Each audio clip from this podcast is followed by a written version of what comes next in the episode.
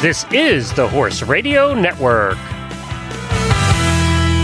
This is episode 87 of Horsemanship Radio, brought to you by our title sponsor, Omega Fields, natural omega 3 supplements for your horses. And Horsemanship Radio is a part of the family of the Horse Radio Network. Today, we have an international flair to the show for you.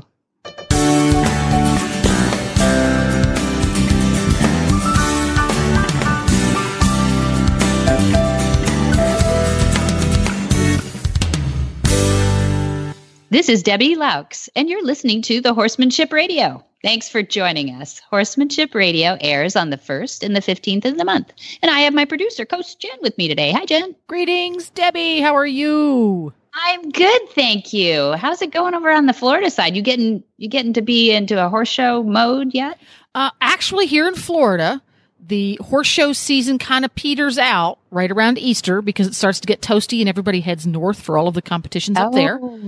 So the majority of the competitors have left town. They usually leave right before the Rolex Kentucky three day event, and they head e- head north. And the the uh, hunter jumper folks start to head north to the east coast and northern circuits. So things actually settle down and get a little bit quieter here in the summertime. I hadn't thought about that because we're on such opposite coasts. I mean, it's almost like you're in a different country to me yes. because like your weather is different. Everything yeah. is different. It's yeah. almost like you're in South America and I'm in North America, you know, to me.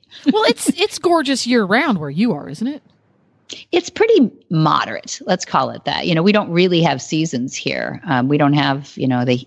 I mean, it gets warm in the in the summer and it gets colder in the winter. But uh, where I am, it doesn't even freeze. So yeah. Now, you know, is the competition season in your part of the mm-hmm. world? Is it is it pretty steady year round, or are there distinctive seasons? I think I think there's a season to it. Definitely, people. Uh, even though you can ride all the way through the winter here, and every, everybody does, there's a definite feel about this time of year, about Easter time. You start to feel like, okay, everybody's changing. They're buying stuff. They're cleaning their horses up. They're, you know, mm-hmm. everybody's getting ready for show season. It's already started, really, about yeah. about Easter time, about April. It mm-hmm. starts and it goes strong. I mean, there's a lot of competition for for horse shows, for for your your energy. You know, yeah. it's just you could do anything all the time, and a lot of people do, especially in Southern California. I'm not as familiar with the northern, but I imagine it is. I mean, uh, this next Monday, I'm getting in the car about four in the morning, and I'm going to go up to Clovis, California, which is in Northern Cal, because there's a an event happening up there that I wanted to see and see old friends, and uh, just you can literally probably find anything going on at any time. That's like seven days a week if you want to. Oh, interesting, and that's one of the things that is unique here in the United States versus, well, maybe not here in the United States, but it's very, very different than the European horse culture in that, um, whereas here in the United States, everything about horses is so regional. What mm-hmm. when when the horse show season is, how they turn their horses out, how they tie their horses up, what kind of cowboy hats they wear. it's true. it's all incredibly regional, and until I got out in the world and started working as a professional in different parts of the country, I was completely oblivious to that. Really? Yeah. yeah the, fir- the first time I ever got outside the mid Atlantic area of the United States, um, I was like, really? it's fun. It's crazy. Yeah, there's a lot going on. And I think, you know, the world is getting smaller, right? Where we travel more and we mix it up more and we even get our horses around a lot more than we did 100 years ago anyway. And um, we have such an international group that goes through the school on the farm, the yes. the International Learning Center. It is called the International Learning Center for a reason because um, you have these people that either have a lot of experience with showing or a lot of experience with the back end of the showing. In other words they were the grooms and they were the the horse handlers or they started the horses. So we even have kind of a cyclical feel to that too of what they're involved in and when they can come to the school and when they can't. And it's so interesting like we'll have the from the thoroughbred industry those uh, guys and gals that are involved in the in the sales, you know, the sales pavilions and all mm-hmm. the work that they do in Kentucky and New York. You know, you'll get them coming through, and they want to learn all the the horsemanship on the ground and how to handle how to make a horse overstride, how to horse how to have a horse stand still, look good, uh, desensitized to all the craziness that goes around, and um, it, it, it's fun to solve all those problems. You know, it's fun to chew those off as projects that are so specific. So we'd get to learn a lot about the different challenges that they have, the the different things that they want to train for too. It's really fun. Like right now, Jamie Jennings is at our advanced course. There's seven, seven I believe seven students in it three from South Africa. She's probably talked about this, but we've got um, Switzerland represented. We've got U.S. one with Jamie represented, and um, they all have different reasons for being there. I was just talking to Simon from South Africa yesterday, and he's he and his wife. She's staying with him while he's here for the three weeks. They basically closed a business that they had in media in South Africa, seven years strong. Now they still have their talents and abilities to write and graphics and all that, but they they put out magazines. They're pretty pretty big company. They closed the doors to come and chuck it for uh, learning to get certified and handle the horse. And I went, that is incredible that, you know, you made that huge commitment. You're here from South Africa. The economy is not so great over there either.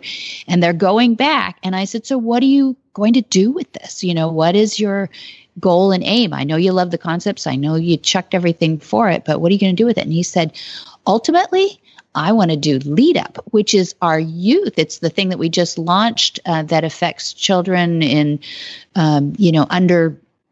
Uh, I don't want to say at risk youth because it's such a, uh, you know, it's such a big group, but it, it's it's kids that are deserving who are underserved. I'll put it that way, and they want leadership skills, and they're just not going to get them in their normal routine of life. We have a program for that. 14 to 22 is what we ran our science trials on. And he, and I can't believe what's coming out of his mouth. That's what he wants to do. We literally have been developing that program. And I thought, wow, that is really cool. He wants to give back to the youth using the horses. And he's got to learn all these concepts to work with both the horses and the kids. Well, that's interesting in the the 30,000 foot view of uh, Monty Roberts and the language of Equus, mm-hmm. how it's reached that maturity level that now it's the point that adults who have learned this and mm-hmm. accept mm-hmm. it and embrace it now want to pass it on to their kids and yeah. cult that's how cultures evolve they it gets to the point where the children of that culture want to embrace it and they are raised in it it's kind of like if you were if you were born after let's say 1998 or so, 18 or 2000, you are completely immersed in what a computer is. It's mm-hmm. literally part of your culture, your existence. Whereas people bor- born before that, it's something that you were you were introduced to as a as an adult. Mm-hmm. And no matter how good you are at it, your perception of what it is is different. So it's yeah, kind of cool now that there's going to be kids growing up. That's all. That's all they know. That's all they know. It's That's very cool. cool. Uh, very cool. cool. And you know, it's actually going to speed up the whole process of gentling yes, horses and, sure. and working with horses because you don't have the setbacks you don't have the adrenaline you know and uh, and actually we're going to hear from uh, in this episode we have the monty roberts international learning center's head instructor denise heinlein from denise. germany she's oh she is so cool I, I think she's missing an adrenal gland too because she's just always so consistently good and quiet with her horses. And she's coming up with uh, some courses in May for teaching kids. So there you are. Look at that. So teaching can, kids, join up. We can look up look forward to youth classes. Exactly. Oh, how we awesome. thought we we finally got it figured out so we have a curriculum that we can uh, you know do consistently and safely with kids and it'll probably become something that goes all over the world but it's being it's being started here first so that we can come up with a curriculum and then um, you know and getting the word out will be our next challenge and that's kind of like the other guest we have, Janet Rose, uh, with the um, Equus International Film Festival. She is a huge advocate of getting the word out. So, you know, we're working with these people so that we, it's a one two combination. It's really wonderful to know these concepts and to be able to teach them to a small group. It's the next level when you can really become pervasive and share out there with all these these would be join up gals and guys. It's going to be so cool. Well, let's get yeah. to let's get to our first guest from Omega Fields. Well, welcome. We've got Omega Fields Sean Moriarty on today with us. Hi, Sean. How are you guys doing? Glad to be here. Glad you're here. We're excited to put you in the title sponsorship position, and I wanted our listeners to get to know you a little bit better. We know the company. We certainly have uh, talked about the company a lot. We've had many of your customers on who are just devotees. I've, we've had Joe Camp from the natural horsemanship world, Joe Camp, and Raphael Vallier and uh, his horse Ivory Pal. Of course, Ivory Pal let Raphael speak for him, but um, you have a lot of high performance people uh, using your product as well. And um, I, I, wanted people to get to know the people behind your company a little bit so they know why these people are coming to you.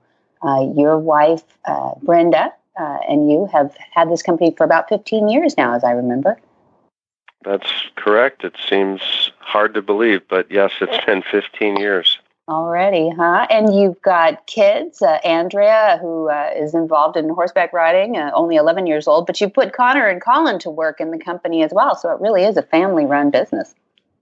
Yeah, the boys have been uh, full time active for three to four years now. They're in their mid to uh, late 20s. And so it's it's been great to work with my sons. I, I love it. Um, and they're doing really well. And love the business. So it's it's been a great joy to have all of us connected, and so it's I look forward to coming to work every day.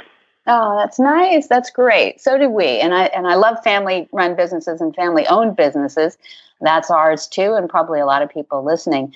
Um, but we love your product. Uh, I love working with your your um, the people that you have working there have been amazing in their professional uh, education. And uh, we had a horse named Cadillac, and that's how we first got introduced to you.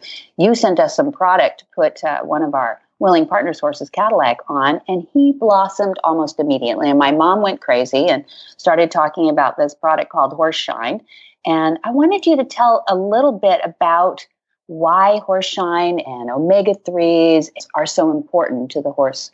Absolutely. Flax is a very ancient whole grain, um, very rich in omega 3 fatty acids, and the research has, seems to get better and better on what it does in human and animal nutrition, and horses specifically. It has amazing impact on hoof quality and condition, uh, digestive health, uh, joint mobility, and skin and coat uh, issues you mentioned the blossoming effect the, the, the shine the health from the inside out is is uh, really the horsepower to that product is the flax and the omega 3 and we perfected a stabilization process in our milling environment to give that product great shelf stability so it's it's usable in uh, barns all across the country from um, during the very cold months, the very warm months. It's a very shelf stable product uh, that we help develop that technology. Hey, those omega 3s are, um, I, as I understand it, the only natural source of omega 3s in a horse's diet is typically fresh grass, which is hard for people to get all the time for their horses. So, what you said is really important.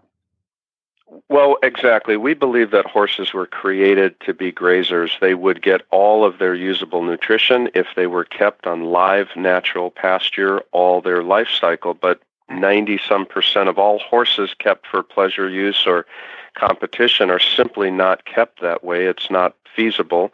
And so they become omega 3 deficient quickly. And that shows itself in those issues I mentioned dry, cracked, brittle hooves, joint uh, stiffness and inflammation, poor coat quality, skin conditions. And so omega 3 in their diet um, is, is not very prevalent in most commercially available horse feeds. And so supplementation with omega 3 is essential. And uh, we don't believe there's a necessity for 15 different types of supplements when omega 3 is what they're primarily lacking. And mm-hmm. so we make a line of supplements and treats focused on that uh, flax based omega 3, and it delivers a significant amount of that into their diet. And the turnaround is very quick within three to four weeks. Most of our clients will see a, a strong improvement in all of those areas mentioned in about three to four weeks. So it's it's really amazing to see. Yeah, it is. It, it's a beautiful thing to see, really. And and a lot of people are getting turned on to this flaxseed and the omega 3s and and knowing what they do but i see a lot of grinders in a lot of barns and people are grinding that flaxseed up because of that uh, hard shell on the outside. But you figured out a way to stabilize ground flax and i think this might change a lot of lives. Exactly. We own the, the milling facility that makes Omega Horseshine uh, for many years, and it was a proprietary technology that really was responsible for bringing the first commercially available food products to the market because, as most people know that have tried to grind flax on their own, it goes rancid very quickly. It's 40% plus oil by volume, and as soon as that it's a highly polyunsaturated oil, so it when it's exposed to oxygen, it goes rancid quickly. Well, we developed a non-chemical uh, process for stabilizations, all natural, um, and it guarantees at least 18 months shelf life at normal temperatures, um, and it's it's been very proven um, as I said, it's our products sit in a barn from South Florida to Alaska, and the conditions are the product is very shelf stable. Yeah, very good, and that's I mean that's what set, sets Omega Fields out in my mind. Um, but there are there's I was looking at a top six industry comparison chart with Omega Fields and a lot of named uh, companies that uh, people would recognize. What are some of the other important ingredients and nutrients that are in Omega Flax? Well, we have our, our flagship product, Omega Horseshine, is a formulated blend with stabilized flaxseed. We use an organic um, Diamond V yeast as a uh, digestive aid. Uh, there are high quality ground oats along with vitamins and minerals like selenium, copper, um, vitamin E, folic acid. Um, and so we, we formulate this not as a complete vitamin mineral uh, product, but Omega Horseshine is meant to deliver high amounts of omega 3 with um, nutritionally valuable vitamins and minerals that are cooperative in the digestion and or synergistic in helping um, metabolize omega 3 properly. And it's it's been our flagship product, uh, as you said, for over 15 years. We're really proud of it. We get hundreds and hundreds of comments uh, from customers that just can't believe the difference in their horses. So we'd we'd love your your listeners to give it a shot. We offer a always have a hundred percent money back guarantee. If for any reason it doesn't do what we promise, you can return it. And I'm happy to say in 15 years uh, that's almost never happened. So we're we're really proud of the product, and we know you'll see the results when you try it. That's fantastic. How can people find you, and uh, and how do they get a take advantage of that product to offer them? Our products are sold nationwide through um, prominent retailers uh, like Tractor Supply, SmartPak, Dover, um, Jeffers, Equine, some of the catalog marketplace, they can come. If it's not available locally where they are, they can come to omegafields.com and, and buy it directly from us. We do ship every uh, day, Monday through Friday. Perfect. And the product's now, Horseshine is now available in Canada as well. Am I right? It is. Perfect. It is available directly in the Canadian market currently is only served by us directly through omegafields.com. Okay, well, thank you very much today for uh, sharing a little bit with us, Sean Moriarty and Omega Fields. Denise Heinlein has loved horses since she was five years old. She has traveled the world training horses and has settled now in California as a specialist in teaching students to gentle horses and to help horses overcome phobias and remedial issues. After teaching classes and courses in Germany and getting a lot of experience in the thoroughbred industry, she's now working and teaching at the Monty Roberts International Learning Center in California. Well, welcome, Denise Heinlein. Nice to have you back, literally. Thank you very much, Debbie. I'm so glad to be back. We are having a wonderful time again. Like the horses are the best teachers in the world, like always. So just right now, the advanced course is happening and uh, we see so much progress in the horses and the students. It's incredible. So I'm really glad to be back. Well, we're glad to have you back. Denise was actually gone for a couple of months back to Germany, uh, her home, and then back here now to teach the advanced course, and she'll be here till early June. And then I guess you're going to be doing some traveling too. That's kind of fun. Yes, just a bit to see the wonderful country of America. So I'm very uh, glad I have the possibility to do so. Yeah, you'll probably see some of that high country, Yellowstone, some of those places horses came from, right? Yeah, exactly. Yeah, really fun. So we all want to jump in the car with Denise and her family when they go on their trip. But uh, yeah, we brought you in today to talk about the horses. Glad to have you back. And you've got some kids courses coming up. And I thought, well, how interesting to hear why why did you put kids courses? I know that was really your brainstorm on this into the join up program that is at the MRLC, the Monty Roberts International Learning Center. Uh, kids courses, usually when I think of kid courses, I think of pony club and I think of 4 H, you know, raising horses, learning how to ride. But this seemed a little different to me. Can you describe what you're doing?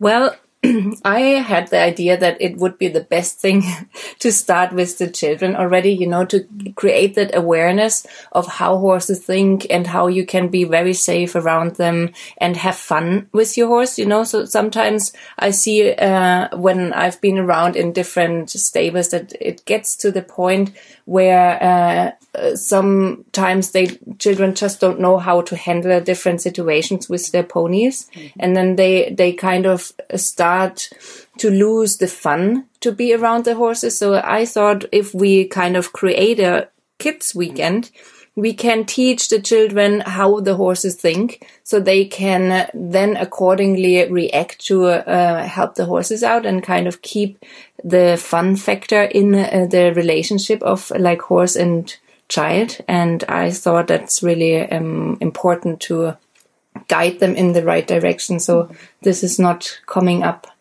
yeah, yeah, that's great. Well, we also have uh, an extra guest here today with us too, and uh, she's on the line with us. And this is Reagan, and Reagan has been here at Flag is Up Farms before, taken uh, the riding with respect, and taken uh, and and been able to see some of our nights of inspiration where um, Monty or Dad also does the join up for everybody as a demonstration. So, hi, Reagan, how are you?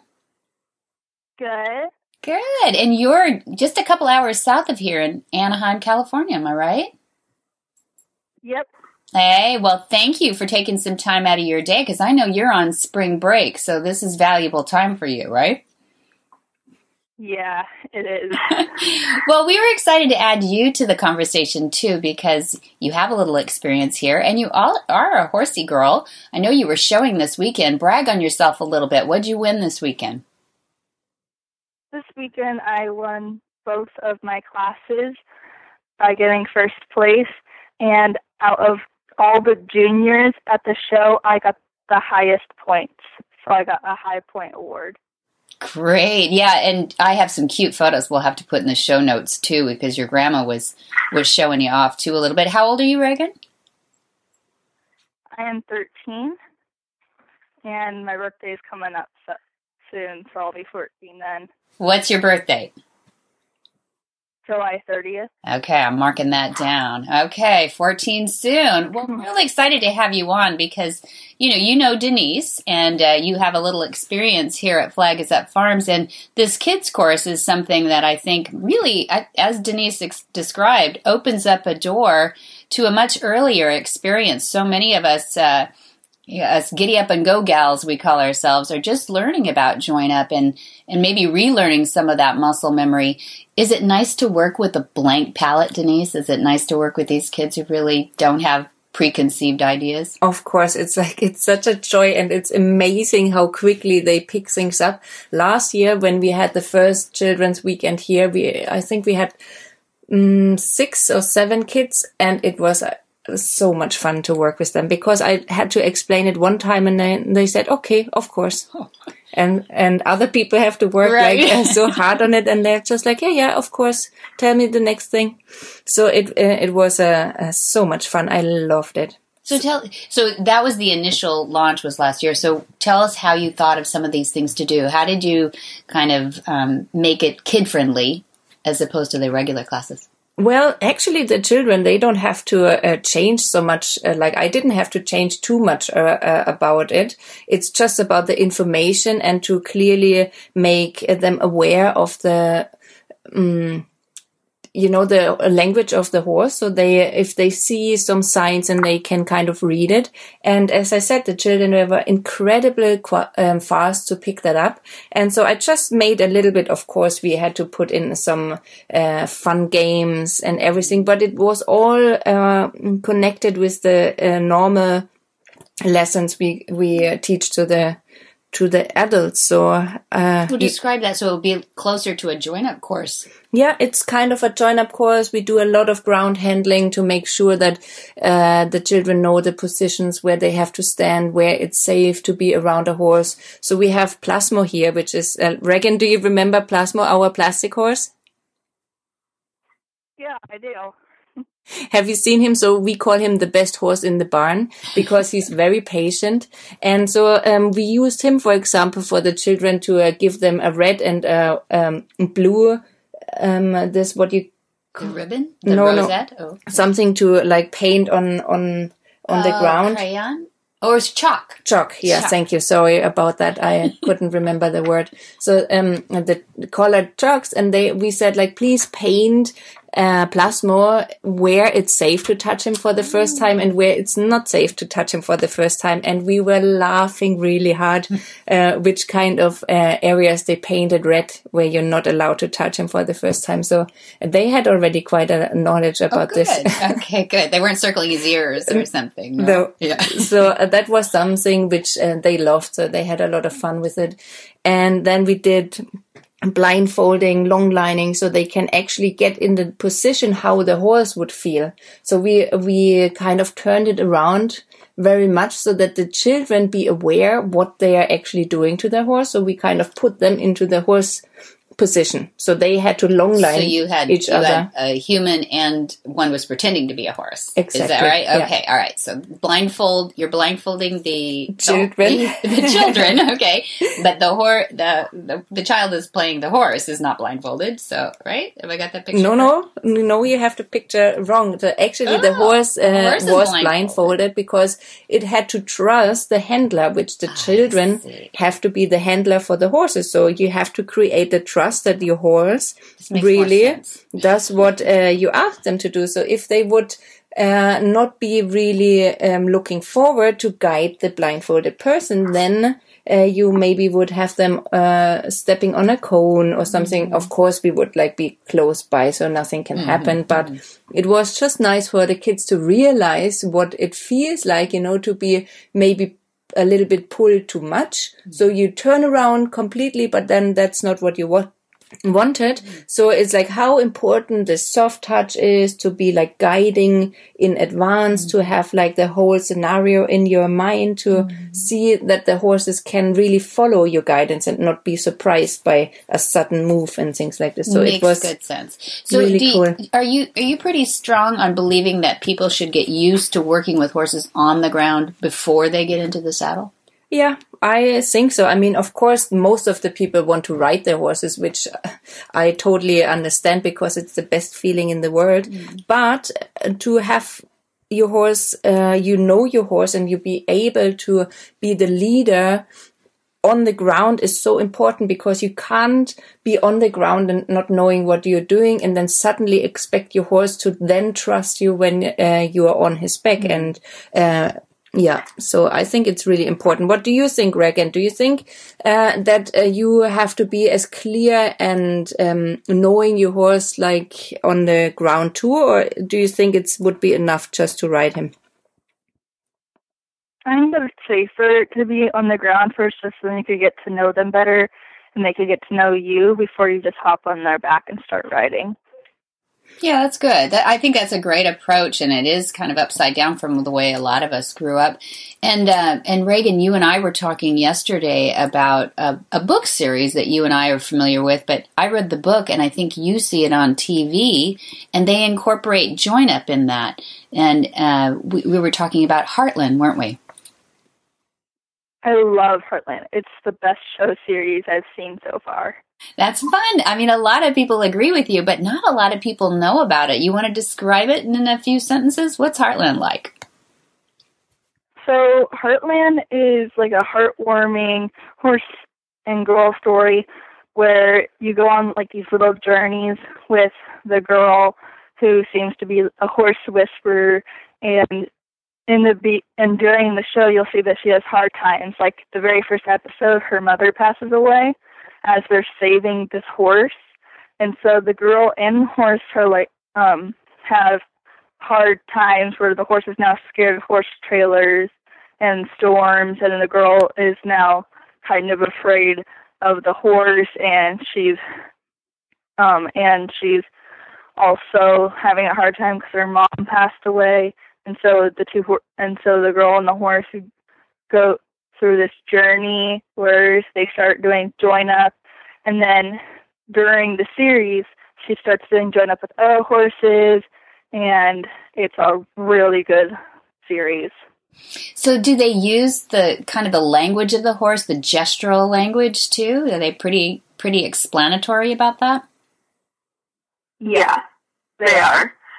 You can pretty much tell that she's just like oh okay this horse is doing this this must because of that, and this means this. It pretty much explains why they're doing things in the show, whereas just showing you it.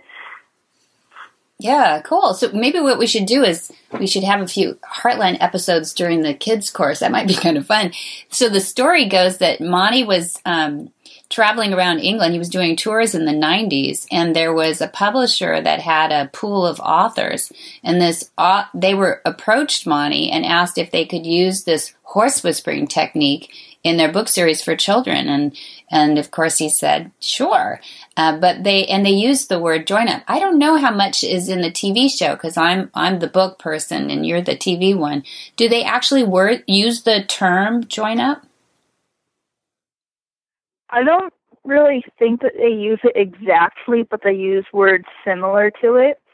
I think at least one time they used the word join up. Yeah, that's very cool. I mean, it's it's warms my heart that it's starting to um, not only like like Denise's kids course is is uh, reaching out to the muscle memory of the very young now, um, but also that it's expanding to at least interest an audience of people that are watching on TV. So very cool. So that's what you're trying to do with this course is get us before we get all that bad muscle memory in us, right? You know, and do things wrong for the horse. Yeah, exactly. I mean, if you think mm-hmm. about our our instincts are always to hold on, to grab, you know, like the yeah. human uh, instinct is a little bit different to to the horse's instinct. So therefore, we have to learn very early if we really want to become the horse's best friends that we have to adapt to their behavior patterns. So I think the earlier you learn it, the better it is. Mm. And I mean, all of the programs who are out there, like um, who are teaching a lot of you know how to be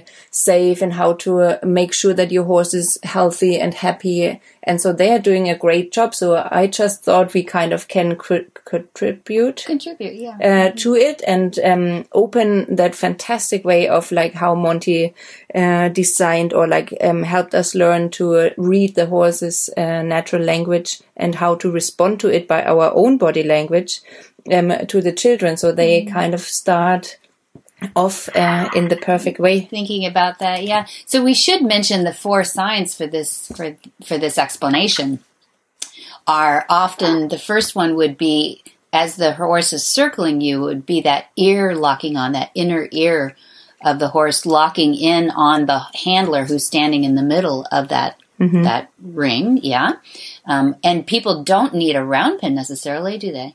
No, I mean, it is like what, uh, especially in the kids' weekend, we try to make them aware whenever, even if they brush the horses, they lead them around, you know, to be aware what the horse is telling them. So how to read the ear you know, where is the ear pointing? How is the neck? Is it looking up? Are they alert? Or if they are just walking around with you and so and I think Regan you know exactly how important it is to know those different uh, signs and reactions of the horses because if I understand right you have to take your horse from the barn around the neighborhood to go to your riding arena right?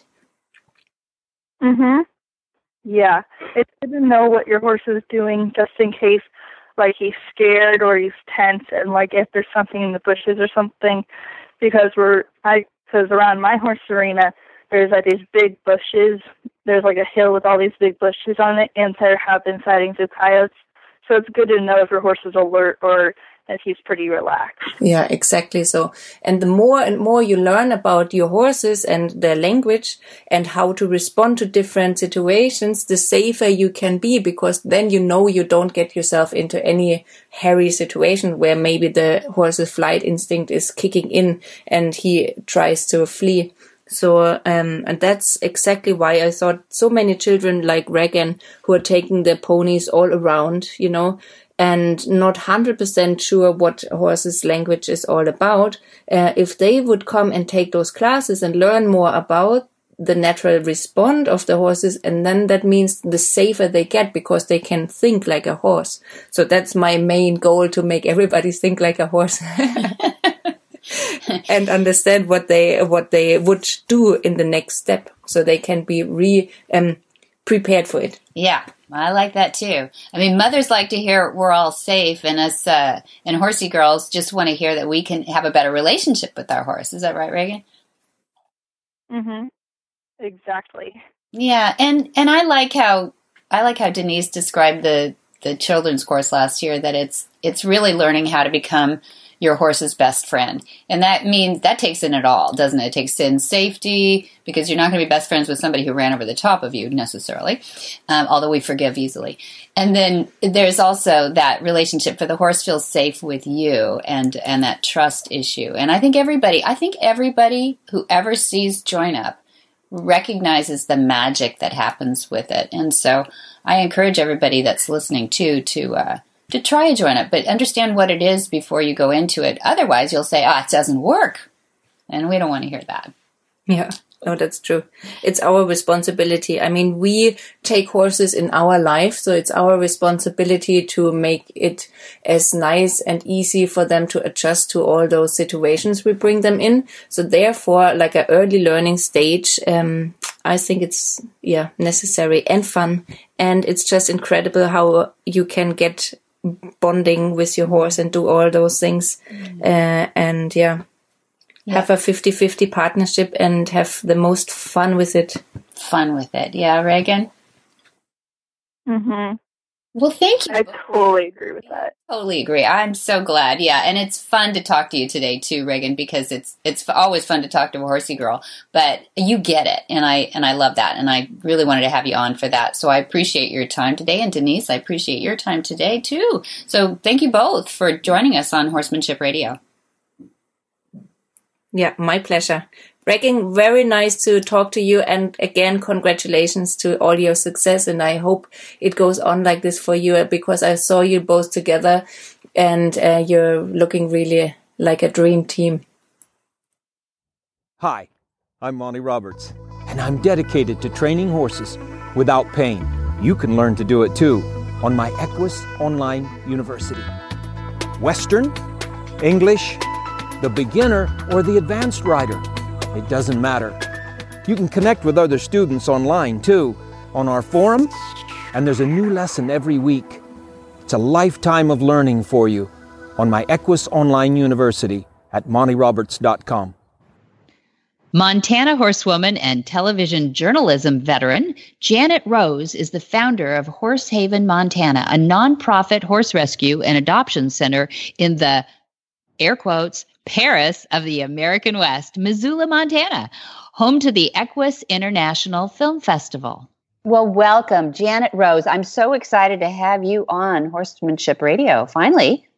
How well, you? I am so honored to be on with you. I can't tell you. I mean, everybody knows about your program and your history, and so it's very exciting Oh my gosh, that's spend this time with you. nice of you to say. I would have said the same thing. I mean, Janet Rose and and your media background alone, but um, that's kind of where I wanted to start with your story, Janet. And um, Okay. which came first? I you know I've heard so much about you, but I actually don't know the timeline that well. Were you a Montana horsewoman first, or a, a television journalist first?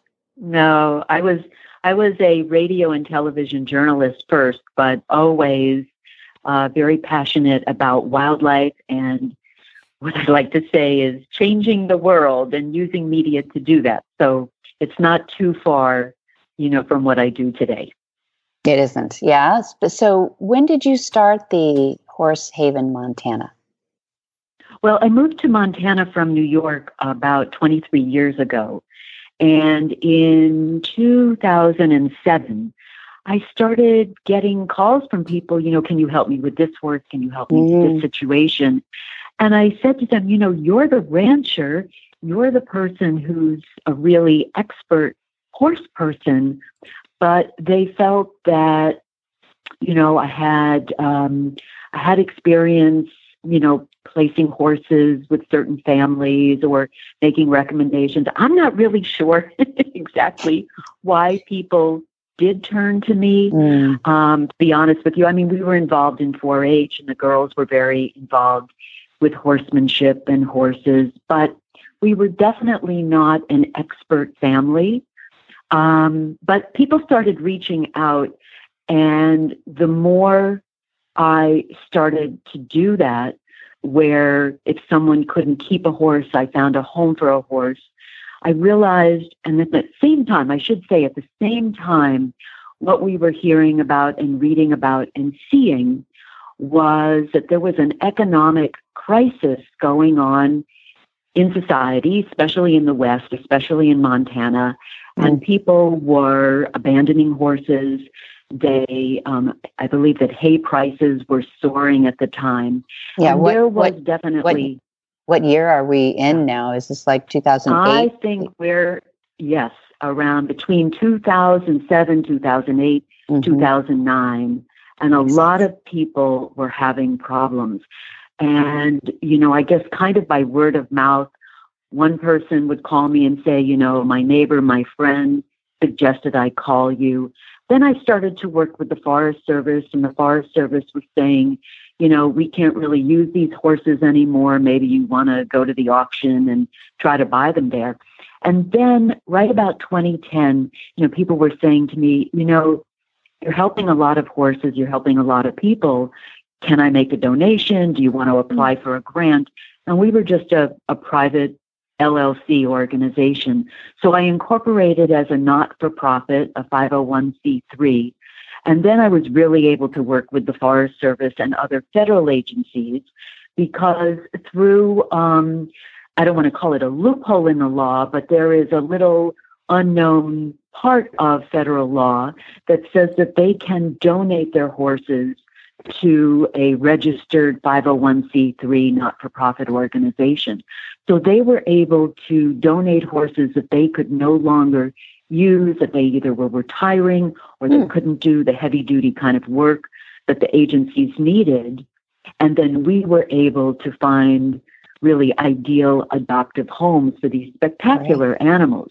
Hmm. And then dude ranches and guest ranches started contacting us and a lot of private individuals. And that's kind of how Horse Haven, Montana was born. My goodness, that's that's a great way to grow out of that. They must have seen something in you that was empathetic and passionate about the horses, though, and recognize that you would Well- take care of them. We're we're careful about who we give our horses to, aren't we? Well, you know, I think, yes, we definitely are. And I think part of it is that um, I'm the kind of person who likes to, to look at a problem and figure out how we can solve it. And clearly, this was a problem that I was passionate about. And so, you know, just, and then by that time, I was already working in the nonprofit realm. And so I knew nonprofit, we'll say management or organizational development. And I knew that we had to develop a process so that we would review very carefully who was applying. I mean, there were a Mhm. lot of people who, who said, Oh, I'd love to adopt a horse. And we found out they already had 20 horses that they Yeah. weren't caring for. Exactly. So, you know, it's it's a very careful process, both in taking in a horse and adopt, in adopting out a horse. Mm-hmm. And um, but by incorporating as a nonprofit, then we were able to accept donations, whether it was donations of hay or tack or charitable donations, you know, of cash or um, grants from foundations. Mm-hmm. So we have a very small budget, and it's all volunteer, but it goes right back into the program. That's great. I mean, you're describing the plight of so many good horsemen uh, and women who have, you know, decided to go the way of rescue too be- through circumstances, um, you know, uh, that just right. happen. You know, hoarding. All of a sudden, you're thrown in like there's 300 horses next door to you. You know, and I just know story mm-hmm. after story. But but you have a different. You you took it in a different direction in order to. Um, to, to really make this nonprofit even more successful or bring it, its attention to the world. And that was through this film festival. Uh, I know it sounds logical in your resume, but really, what was the moment? What was the moment that went, ah, of course, this is what I was built for? Well, you know, I was working for a wildlife film festival. I was the executive director of a wildlife film festival. And our purpose in having that film festival was to educate, to raise awareness, to inspire. Mm. And at that time, I started to receive quite a few films on horse issues, not only wild horse issues, which could make them applicable and appropriate to enter in the Wildlife Film Festival, but also just all kinds of horse stories. And I thought, you know, there is this whole, we'll call it non commercial, but there's this whole market and realm of films about horses that seem to be really growing, but there wasn't really an outlet for them. Mm-hmm. Simultaneously, I thought, you know, we're trying to raise awareness of what it means to care for a horse, what is responsible horsemanship. Horses inspire people, they move people, they they make us feel good, they heal us, they do all kinds of wonderful things. Might there be a way to create a film festival that would, number one, be an outlet for all of these incredible films on very important equine issues, where we could also raise awareness of the issues, reach more people, and use the opportunity to also promote adoption, that there mm-hmm. is an alternative to slaughter. And of course, we can't save all of the horses, but if people can come to this film festival, learn about adoption, learn of the outlets that are available to them for help, and also just learn about good horsemanship, maybe we could blend the two. And so that really was the mission, and that's kind of how EIFF got started. Mm-hmm. Equus International Film Festival. Um, International Film Festival, yes. yeah, and you really do take film from the world, not just the United States. All over the world, absolutely, because they are being made all over the world. The oh. issues are very, a lot of the issues are very similar all over the world. Um, and so we are trying also to reach an international audience. Yeah, good, because there's horses everywhere. That's that's true. Exactly. Was there one I mean, one horse that actually did something for you? Did you know? Was that the the story that pushed you over, or or is it mostly uh, you know a, a, a, love and desire to help horses? You know, I, I, you know, you ask that, and I think, I think of Stormy, I think of Rosso, I think mm. of Misty. Each one really has had such an incredible impact because each one comes with their own story and their own history. And I think it's a little bit like when you think about your children, and each child is so different, and you love each child in a very different way. Mm-hmm. And, um, you know, somebody was asking me about our latest or our most recent rescue horse who really came from very severe neglect and seemingly abuse. And I was very, very deeply touched by him. His name is Rosso.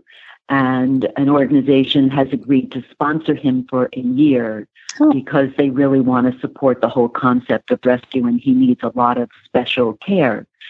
He touched me very deeply because of his resilience in spite of everything that is very clear has happened to him. He still does not have a mean bone in his body. He Mm. would not, he would sooner walk away than lift his leg to kick someone.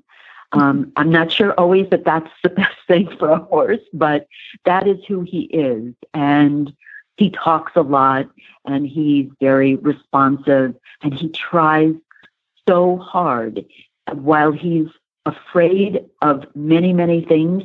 He's also curious about many, many things. And so I've decided I'm going to have no, absolutely no expectations of him other than we'll take it a day at a time, we'll take it slowly, and we'll see how things evolve. So he's touched me very deeply, but you know, I think back and, and even ones that are no longer with me, I mean, there are a lot, you know, through rescue and adoption and their stories and their histories that have to say have really touched me a lot. I mean, Stormy is one that we have a picture of him on our website. He came from the Forest Service and they said that, you know, they just couldn't use him. They couldn't keep weight on him and they really couldn't use him anymore. And if somebody didn't adopt him, he was going to the auction and because of his age, oh. most likely slaughter. And this, this is an, this is another animal that has goodness coursing through his veins. And he touched a little boy who we believe had, we were told he had ADHD and he was afraid of horses.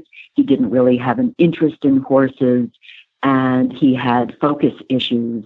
And he and this horse, I mean, within the first day of meeting, they were walking down the road. They were, they were just, they were bonding and they were enjoying each other. And that little boy has gone on to adopt his own horse and he rides Oh, and he looks Awesome. like an experienced horseman. And when you see things like that happen, both for the horse and the young person, I kind of feel there's it doesn't get any better than that.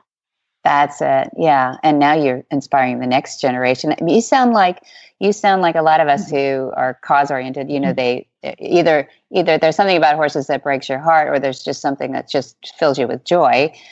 What what are the people that adopt there? Well, How how do you find your people, and what do they? How do they tick? Is this somebody looking for um, to rescue a horse, or is it really somebody who um, who actually wants to come use this horse because I read a description that you educate, you um, rescue and adopt out. Now, some people just rescue horses, but when you get into the adoption part, you know, often I'll see people repurposing might be the word. Yeah.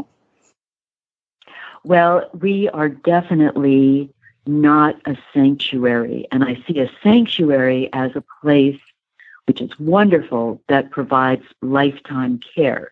But what mm-hmm. I've also seen a lot of in the field of rescue is people don't start out this way, but they end up hoarding or they end up with so many horses that they don't really have the time or the space for, and they end up in small pens, and the quality of life really shrinks. My goal is to take a horse that needs a home, assess it, and find the best possible home that we can for that horse. So you're trying to solve the problem for the person who is giving up the horse. You're mm-hmm. trying to solve the problem of what about the future life of that horse. And you're trying to find the very best possible adoptive home for that horse. I mean, we do end up working with a lot of older horses, horses that may have physical limitations. Some don't. And mm-hmm. we are not able to take every horse. Um, The people that contact us about adoption run the gamut. I mean, they range in age and type and background and story. And we are very, very, very careful, not only about who the person is, but is it the right horse for that person and the right person for that horse. I mean, okay. we had, as an example, we had a family that was waiting for, they really wanted to adopt and they were very patient. They said, you know, when you have a few horses that would be good for sort of beginners, kids, you know, where the kids can ride and not too challenging for us, let us know. And they had already mm-hmm. gone through the whole application process and they were approved because we knew that they had good facilities they were financially, they were willing to make the financial commitment, and they understood what horse ownership meant, but they also understood that they needed certain types of horses that would fit their background and experience, needs, and wants. At the same time, they heard that, I mean, we had a real crisis a few winters ago where um, an older woman faced with dementia the family was removing her from the property. Excuse me. And she said that if the horses were not taken off the property, she was going to shoot them. Period. Oh my goodness! It, it was yeah. a terrible winter. We didn't know how we were going to get in there, so we kind of a whole lot of people marshaled the forces together. We got someone who was willing to transport, and there were about five or six horses in living in what was basically a garbage dump. I mean, with tires and metal. Oh, I've just seen them. We've situation. all, yeah, we've seen them. Yeah. And yes, and so in that group, there were two pregnant mares, one of whom was a very, still pretty wild Mustang, and then another one that had, was also a Mustang, but not quite as wild. Well, this family felt that they could at least provide shelter, food, and veterinary care on a semi foster situation until a I more see. permanent home could be found. And what I knew of the family, I knew that with those limitations, they could do this because it was definitely one of those crisis situations we had to work very quickly. Mm-hmm. Well, fast forward, um, one of the mares turned out not to be pregnant. One of the mares gave birth to a beautiful Appy um, colt, and mm-hmm. the the somewhat wild Mustang mare eventually went on to a 40 acre home in Wyoming with someone who really had the experience to work very closely with her. The colt oh, she won the lottery. To, that's wonderful. She definitely she rules the roost now. That woman that. ended up adopting about five other the combination of mules and horses, but had the wherewithal to support them all and had nice. no expectations of them other to live out their yeah. lives. The little That's happy. So um, you you've got yeah. all these different angles at it. Then you've got not only rescue, but you have ownership, but then you have fostering in between, which is an awesome idea. I hadn't even, you know, heard much about people who will temporarily hold and you've got to make that decision as to each person's exactly. qualifications or ability to do that. One thing I'm mm-hmm. picturing you now, I'm sitting you in New York and then I'm making this leap to Montana. And I'm thinking, what was it that I mean, did you just want to chuck the New York life or no, or well, yes and no. okay, yeah. You know, um, my husband had spent a lot of time in Montana, and he said, "I when we got together, we had known each other in radio for many, many, many years, and I always knew he was eventually going to move west." Mm-hmm. And we got together, and we had a baby and a little girl. And he said, "I don't want to raise them in New York." And I was offered a position in Montana, and so it was a little bit of chuck the security, the salaries, yeah, the everything. That's a big thing. Yeah. To and, Missoula. Yes, and a lot of people. To Missoula. Mm-hmm. Now, why do they call mm-hmm. Missoula the Paris of the American West? Well, um, Missoula has many different names like oh, that. You, oh, you, you just absorbed all kinds of names, huh? Uh, but they call it the, some some uh, media has called it the Paris of the West because it's very charming. It's downtown. It's historic. It has a lot of little cafes.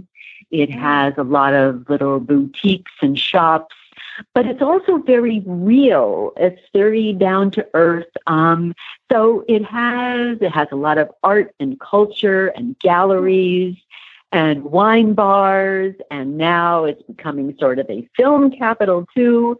Right. So it's, it's really a very unique city, but don't tell What everybody. that. perfect- Uh, well, yeah, that's right. Right. Well, we're only telling horse people.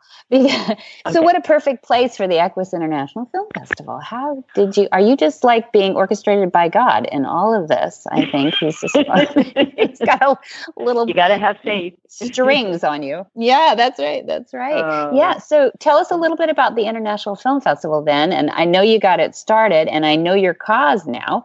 Um, but tell me what makes it special. Oh, gee. It's Well, in you know, Paris. um, we know that. It's in Paris. we, yeah, it's in the. Paris of the West. And, you know, what better place in the world to have an equine focused film festival than where the culture is Western and equine focused? I mean, people come from all over the world with their horses. You have Rebecca Farms in Montana. You have horse shows. You have Western and English and dressage and performance and rodeo and all kinds of things related to the horse world. So it's kind of a wonderful place.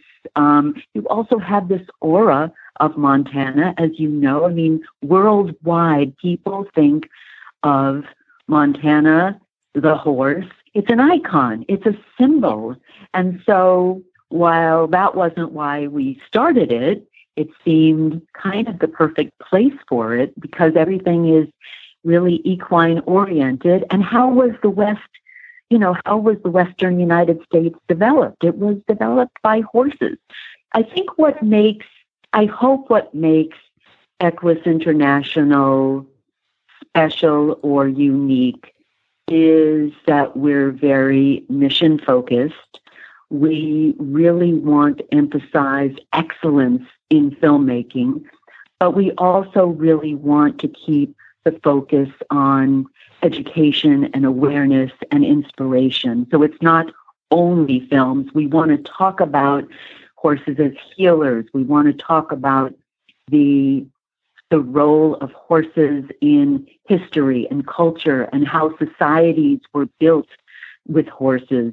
We have a very strong Native American focus, and this year, again, but this year, the Native America Humane Society is participating very heavily in the film festival. And, you know, that's a very big part of Montana. It's a very big part of the Western United States. And it's certainly a very big part of equine culture. So I, I like that historic perspective that we can bring. And I also, I hope that it will be a festival that really promotes adoption and welfare Right. and the equine human bond. So, how can we improve what happens between the horse and human? And so, hopefully, a film festival is a jumping off point and um, a central element of of that kind of philosophy. Great. Yeah, I agree. I mean, I think anybody who's seen a good horse film, I don't care if you've never even Right. been around a horse, you know, the mm-hmm. Secretariats, the Seabiscuits, all those wonderful classic horse films are touched by horses in a special way. And it makes sense that you put them all in a film festival together. People are going to be touched, Mhm. whether they came there for the popcorn or whether they came for, you know, some cause oriented to help horses or to help your um, rescue. I, I, th- I think you can get a lot of people believing in horses again, even though our, I know our West was founded on horses, but people are starting to see them as, you know, a historical figure instead of a very current figure of a wonderful recreation and cause and um, part of the family. I think that's what you are. You know, hmm you know, so much, everything that I read about your dad, Monty, and all of the work that he's done. I mean, it is so also human focused and humanity focused. I mean, how do we become better people, better parents? And yet it's also built around the horse. And, you know, I think a film festival hopefully can can draw people in where we can talk about those kinds of issues. And and the horse seems to be almost like a unifying uh, force in that way. It's so I love that. It's so symbolic. It's so inspirational. I mean, you see pictures of a horse and you feel something. I mean, so many Mhm. people do. Um, Yeah. They're moved by this magnificent, majestic animal. And and it's been so symbolic of so many things throughout history. And so I think, you know, by having a film festival, we can draw people into that where they're thinking about things beyond just, you know, how do you ride and how do you care for a horse. Right. And we've yeah. got these, we certainly have these amazing, big, dramatic films, but you've also got just incredible documentaries that deal with horses and deal with people and deal with children and deal with disabilities. And there's just so much to learn and be moved by. Oh, thank you, Janet. I, you know, thank you for for doing this festival and bringing it to our attention. Um, so you'll be in September 15 through 17 will be your next film Exactly. festival in in Mhm. Missoula this year, 2017. In case case people are listening to this um, recorded, and um, give us your website. Tell us how people can find out about you. Well, they can either visit Equus International Film Festival.org or they can visit our equine rescue and adoption website, which is um, www.horsehavenmt.org. I had to spell it out that way or I wasn't sure. Oh, MT like Montana. Gotcha. Okay. Yes, dot org. Horsehavenmt.org. But if you Okay. Google it, it will come up as well. Perfect. Well, there there are other equine film festivals, so we want to make sure we've got you, which is the International Equus International Film Festival, and then Horsehaven MT for Montana. Montana. Dot org. Wonderful. Thank you, Janet, Thank for joining you. us and, and telling us more about it. And um, I hope to see you in September. And I hope uh, we can share a lot of a lot of great stories together. Whisper the language of the herd. Listen, you don't have to say a word. It's time for Jamie Jennings to fetch an email from Monty Roberts' inbox and share a morsel of Monty's wisdom in a little segment we like to call Ask Monty. Leave this world a better place than mine. The magic in the language of the Dear Monty, how can I find the patience to repeat training exercises again and again with the horses? And how do I recognize progress? Monty's answer. A strong belief in my concepts gives me the patience to repeat procedures again and again. I know that they will ultimately be successful, and once you come to that conclusion, it will be much easier for you to express the patience required in this effort. The loss of patience, particularly in nonviolent training, is counterproductive. I have had a lifetime to discover that losing one's patience will eventually be viewed as a mistake. It is my opinion that we should practice the art of observing our mistakes, allowing us to learn from them. It is my strong recommendation to every horse person that they learn the language equus. Once we know the instinctual pattern of the horse's brain and the way horses communicate, we are far less likely to experience a loss of patience. The dictionary of the language equus can be found in my textbook, From My Hands to Yours.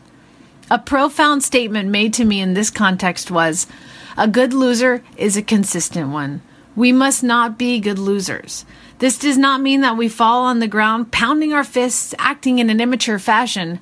We must, however, feel the hurt of losing in order to be motivated to change our tactics.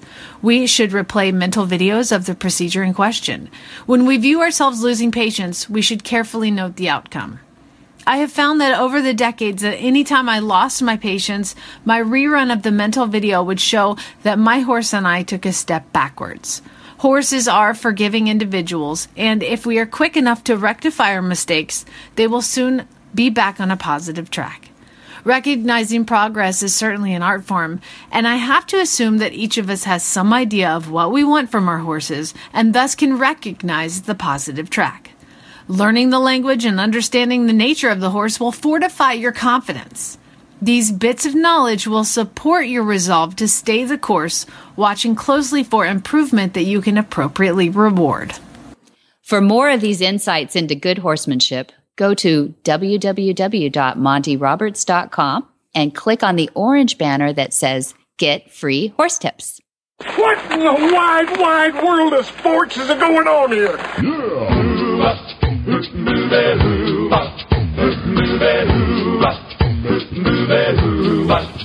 Where in the world is Monty Roberts?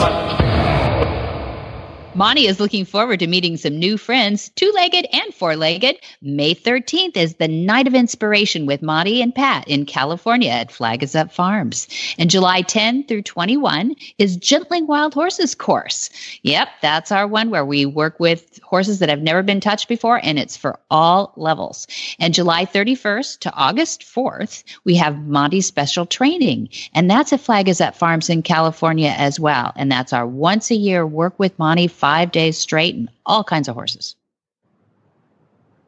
And you can find all of that and more at montyroberts.com, where you can find all that information, or you can give him a call at Flag is Up Farms, and the phone number there is 805 688 6288. And for details about today's show, you can go to horsemanshipradio.com. That's the website. And we'll have photos and more information about our guests and links. And we love your feedback. It helps us make this show better. Follow Monty on Facebook. Just search for Monty Roberts and uh, put your comments there, put pictures up, show us all the cool stuff you do with your horse using the language of Equus. And if you're a tweeter, you can follow Monty on Twitter. His handle is Monty underscore Roberts. And last but not least, don't miss any episodes. Download download the free Horse Radio Network app for your iPhone or your Android. Just go to your app store and search Horse Radio Network. Download download it today. It's quick, it's free, and it's easy. Yes, and many thanks to our sponsors too, Omega Fields and Monty's Equus Online University. Be sure to visit the other great shows too on the Horse Radio Network at www.horseradionetwork.com. Until next time, have many happy horse hours. I will. Thank you.